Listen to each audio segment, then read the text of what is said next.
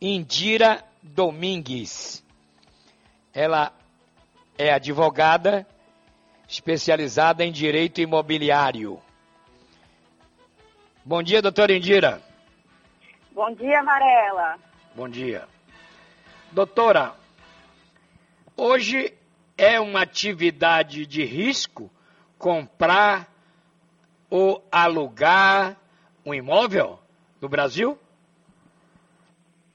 Necessariamente. Ah, claro que a pessoa que vai alocar o imóvel ou vai vender o seu imóvel precisa se cercar de todos os cuidados para que tenha êxito na operação.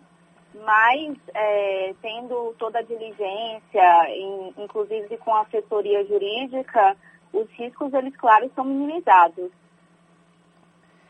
É, agora estamos na época do verão, tem muito aluguel de temporada, né, doutora? Ah, com certeza. Esse período do verão a gente, a gente nota é, esse aquecimento no mercado para as locações de temporada, né? Verão, Como deve proceder o inquilino e o proprietário? Ó, o importante da locação por temporada é, é sempre a, o locador ter a diligência de é, formalizar através de um contrato e deixar tudo, digamos assim, nos conformes. A alocação de temporada, ela é uma alocação por sua natureza rápida, ela não pode ultrapassar 90 dias. E como a gente está no período de pandemia, o que é muito importante observar tanto o locador como o locatário são as regras sanitárias que sejam determinadas pelo próprio condomínio. Porque esse locatário, ainda que ele vá permanecer por pouco tempo dentro desse imóvel, ele é obrigado sim a respeitar essas normas gerais que foram determinadas pelo condomínio do imóvel que ele esteja alocando.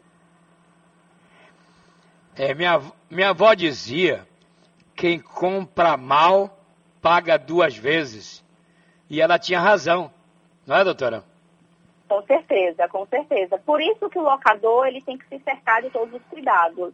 E exatamente para que essa locação não, não venha se, to se tornar um transtorno para ele, que ele tenha problemas, inclusive, com o próprio condomínio do imóvel, é, do, do, imóvel que ele tem.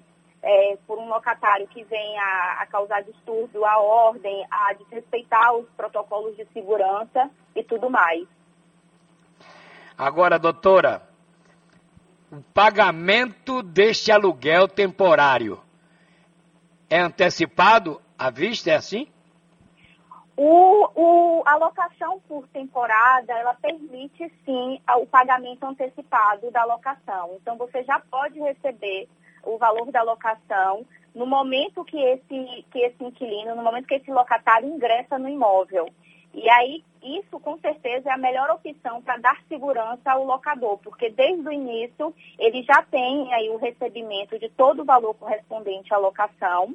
E, e, e isso já vai dar uma, naturalmente uma segurança a mais para ele. E, claro, também, se ele quiser prever contratualmente, ele pode, inclusive, também pedir uma segunda garantia, para caso esse locatário venha causar qualquer, qualquer dano ao próprio imóvel ou, ou infringir qualquer das normas do condomínio para ele, que ele possa responsabilizar esse inquilino.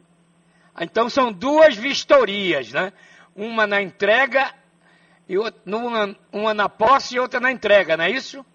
É, é recomendado que haja duas, que haja duas vistorias. Então, a primeira vistoria seria quando a pessoa ingressa no imóvel, então ele está recebendo as chaves naquele momento. Então, você vai fazer essa primeira vistoria, é, preferencialmente é, registrando tudo com fotos para que você possa ter elementos de prova. E no momento que ele sai desse imóvel, você faz uma segunda vistoria para exatamente para checar que ele entregou esse imóvel da mesma forma, nas mesmas condições que ele recebeu. Bom, se sujar uma parede, tem que pintar, não é isso? Para entregar. Vai entregar o imóvel do jeito que recebeu, não é isso? Isso, isso. Normalmente, como, como você vai ter uma alocação mais curta, é, não, não chega a ser, em regra, não chega a ser necessário esse tipo de intervenção. Mas é sim, claro, algo que pode ser previsto. Se ele danificar a parede, ele vai ter que consertar.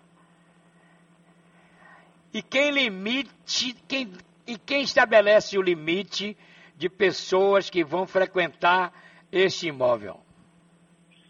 Normalmente na, nas locações por temporada, a gente já dispõe quais a quantidade de pessoas que é permitida naquele imóvel em si, já de acordo com a capacidade do próprio imóvel. Então, contratualmente, você vai dizer, olha, esse imóvel pode ser ocupado por dois casais, três casais, e aí você já estabelece esse limite.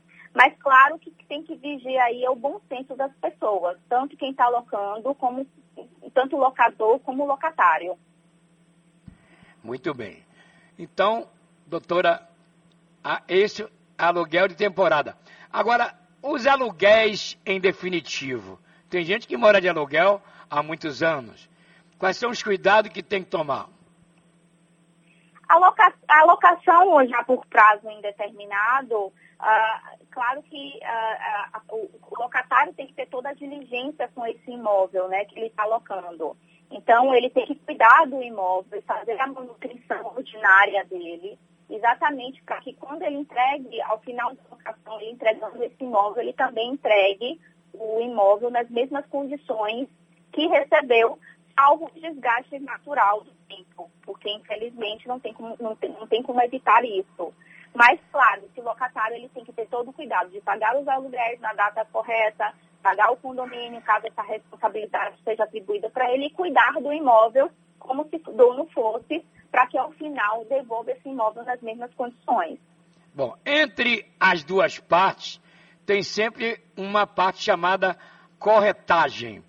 Qual é o papel dele? O corretor, ele normalmente é, ele é responsável por procurar no mercado pessoas para alocarem esse imóvel em específico, sob remuneração. Quando você tem um contrato de locação, por exemplo, uh, é, um, um, contrato de locação por prazo indeterminado, o, a prática do mercado é que o corretor seja remunerado aí com o primeiro, com primeiro, com primeiro aluguel. Em alguns casos, os corretores também fazem a manutenção dessa, dessa alocação. Então, eles ficam responsáveis por é, lidar com o locatário, todo mês cobrar o locatário, garantir que ele pague na data, é, garantir que, que o condomínio esteja, seja quitado, garantir que o PTU seja quitado e também cuidar, eventualmente, de algumas pequenas é, reformas que o imóvel precise, de alguma manutenção. E aí, nesse caso, o locador, o, o, o proprietário, ele paga também um valor mensal que normalmente é um percentual sobre o valor de locação para esse corretor, para que ele faça a administração da locação.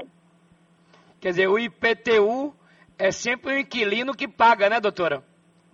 Não necessariamente. O IPTU é uma obrigação do imóvel, do proprietário. O que a gente pode fazer é contratualmente atribuir essa obrigação para o locatário o que normalmente se pratica. O locatário paga tanto o condomínio como o IPTU, mas tem que se ter em mente que essa obrigação é do imóvel, do proprietário em si. Então, caso o locatário não pague, o locador vai precisar pagar esse, esse valor e vai ser responsabilizado por isso. Mas, contratualmente, a gente pode sim delegar, atribuir esses pagamentos ao locatário. Doutora Indira, muito obrigado pela entrevista da senhora, tá bom? Tá, eu que agradeço o convite. Um bom dia um bom a todos. Dia.